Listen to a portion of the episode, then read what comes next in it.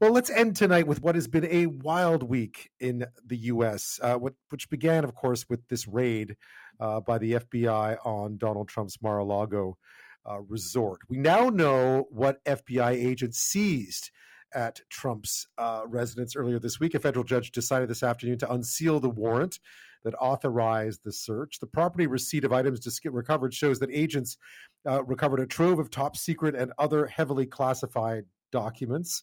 The Justice Department said in the warrant uh, application that it had probable cause to believe that Trump may have violated the Espionage Act, a federal law that prohibits the possession or transmission of national defense information. Court papers show FBI agents took 11 sets of classified records from Mar a Lago, including documents labeled top secret. The court did not release specific details about what's in the documents, which former Justice Department official Steven Salzberg says is proper. Because that would reveal things that people who don't have security clearances aren't supposed to see. Trump has said the seized documents were all declassified, though that's unclear. He'd kept the documents despite multiple requests from agencies to follow federal law and hand them over. Both he and the Justice Department urged the judge to take the unusual step of unsealing the warrant. Sagar Meghani, Washington. Okay, so now you know what's happened. And in this whole saga, I mean, just another example of it's almost mind boggling when you watch it unfold. Uh, but perhaps what is most striking in the whole affair is it's once again laid bare what a deep divide there is in American politics, where party loyalty reigns, and what a deep distrust there is in American institutions, whatever side of the political spectrum you're on, especially when they believe they're getting the short end of the stick. So in this case, Trump supporters suddenly the FBI has been weaponized and so forth. A few months ago, it was the Supreme Court decision on Roe v. Wade. We saw it on the other side as well. So when you're watching it from afar, you think, wow, no one trusts anything in that country anymore. That must be a bad thing. Well, as my next guest puts it, it leaves America now in this Trump case with no good options. Quote If the DOJ doesn't indict uh, Mr. Trump, they are destroying the rule of law.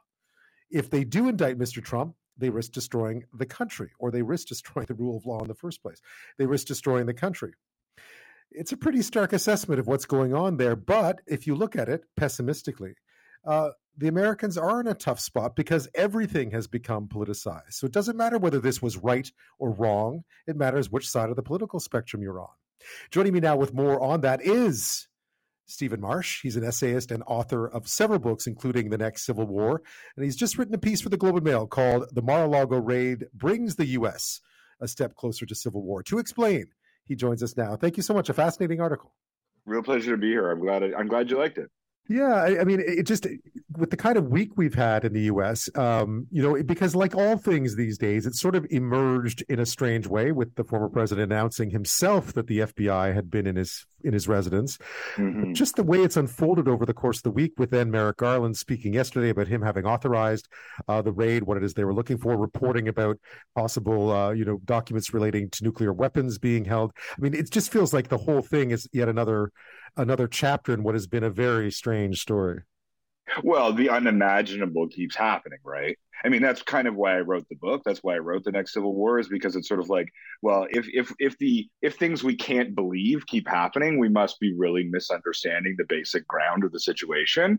And I think you know, just picturing like literally the Secret Service letting in the FBI to search an ex president's house. I mean, you could never in the 1980s or 90s or even the the the 2010s, the 2000s. You you could never have imagined it. So yeah, we're in on we're on in uncharted waters, you know, for sure.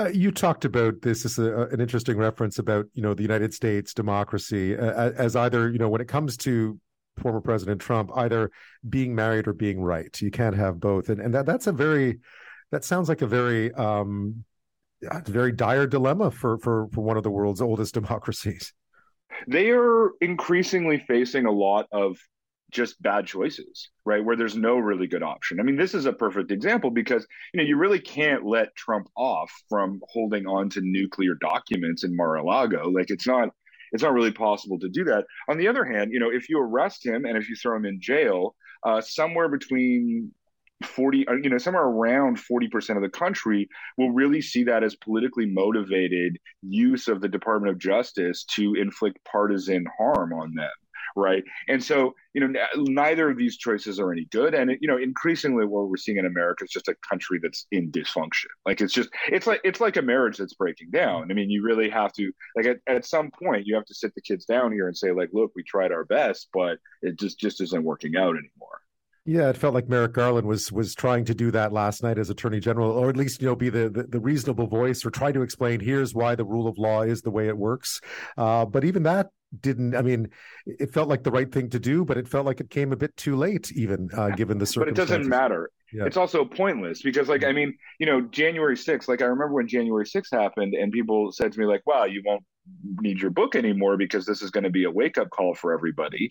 And I was like, no, no, no. Like, within a day, they'll the right will have already processed this. They have their own little meaning system where they'll just they'll convert it into something that it you know it what they, they, they certainly won't call it an insurrection. And you know within 12 hours uh, rush limbaugh was saying you know that was comparing the january 6 people to uh, you know the revolution the the the founding fathers of the country at concord right? So you know nothing now is beyond partisanship. Like every single thing gets taken in a partisan spirit. So explaining to American the American public that the law applies equally to everyone, no matter what party they're in, they just don't believe it. They just won't accept that. Stephen, do you ever get the the sense though that there is there is a quiet majority in the middle, sort of watching both sides snipe at each other, thinking this is all just completely out of control? Oh there's a huge number of americans who don't want any of this nonsense right? Like there's a like i, I mean significant major a majority i would say but that that that doesn't really matter because the system is in breakdown right? Like it, it's not a it's not a question of the, the quality of you know american intelligence or something like that or the people. It's it's that you have a governmental system that essentially makes uh, correct decisions impossible um, and when hyperpartisanship takes hold, as it has, and it infects these institutions, um, it's really almost impossible to get back. I mean, that's why the United States is a textbook case of a country headed for civil war. You know, nobody ever wants civil war when it happens, but they they do happen. I do not see any way back from this. I mean, it feels like so much of it has been, other than some very obvious examples of violence, such as January 6th and so on. Uh, but do you feel like there's no way back from this now? Do you feel like we've reached a point of no return, or are we just heading that way? Well, you know, I don't. I don't think anything's inevitable. Like this is not a book that says this one thing is going to happen. I mean, I put the odds of a civil war happening at about sixty-seven percent because that's what the expert class told me. That's also what the popular uh, opinion held as the chances of a second civil war. But you know, to get back from it, you need a lot of n- nonpartisan thinking, right? And you need a lot of willingness to address huge political questions in a broad-minded and collective spirit. And I just don't see any evidence of that whatsoever right? Like I don't see any evidence of that hyperpartisanship is going away anytime soon at all. Um, so you know, of course there are ways back. There are plenty of ways back. I just don't. You, have to have the will to do that, and I'm not really sure I do see the will to do that. How much of how much further down the road, and, and you mentioned this, of course, in the op-ed in the Globe and Mail. How much how much further down the road does this raid push it, and and how do you how do you uphold the rule of law, and at the same time not continue to provoke further distrust in the institutions that Americans will need to have some faith in? Well, you know, there are a lot of events that are destroying the faith in American institutions, right? Like I, I would say the the abortion decision, the mm-hmm. Dobbs decision at the Supreme Court, that's a big jump. Like that's a that, that's where you're creating different legal entities in different states and women with literally different legal statuses in different states. That's a huge fracture in American public life. Um, this to me is just uh, on. It's actually quite small. Um, I mean, it's significant, but it's and it's evidence of this fracture happening. It's also evidence that like the basic feeling that there's a rule of law that transcends partisan politics has vanished. Um, but you know the, the, the trends here are very deep. They're not things that that one single event can transform or even advance that much. It's just that they are they're quite continuous and sort of subterranean. Um, so you know, it, it's both a, a big step, but also compared to the other steps that they've been taking, like you know, like like January sixth, like the Dobbs decision. Um, you know, it's probably only one of the smaller ones, but n- nonetheless significant.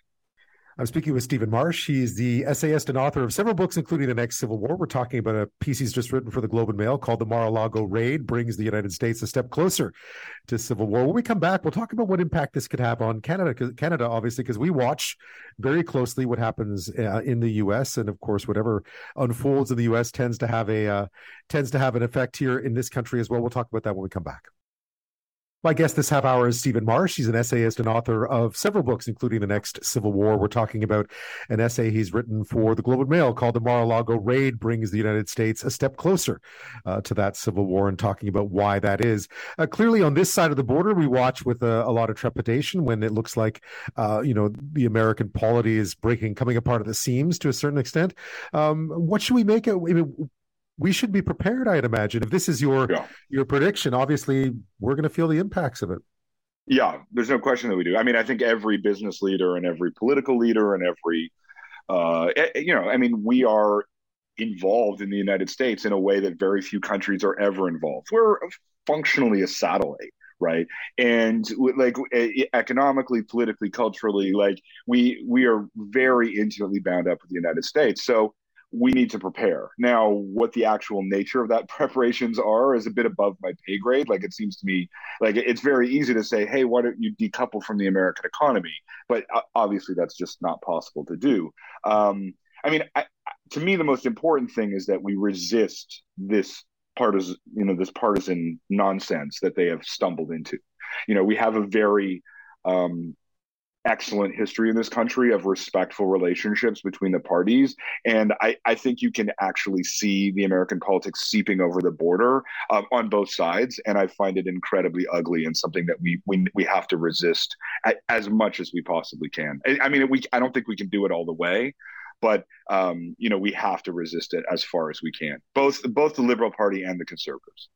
Yeah, I mean, I mean, I, I, you know, a lot of politics is imitation, right? You see something that mm-hmm. works somewhere else, and then you you adopt it, and you know, you transform it somewhat to to meet local circumstances. But you know, if something's working elsewhere, it's funny how politics works that way, right? That uh, you know, there aren't a lot of original ideas when it comes to campaigning and issues and how to present them to a public and so on.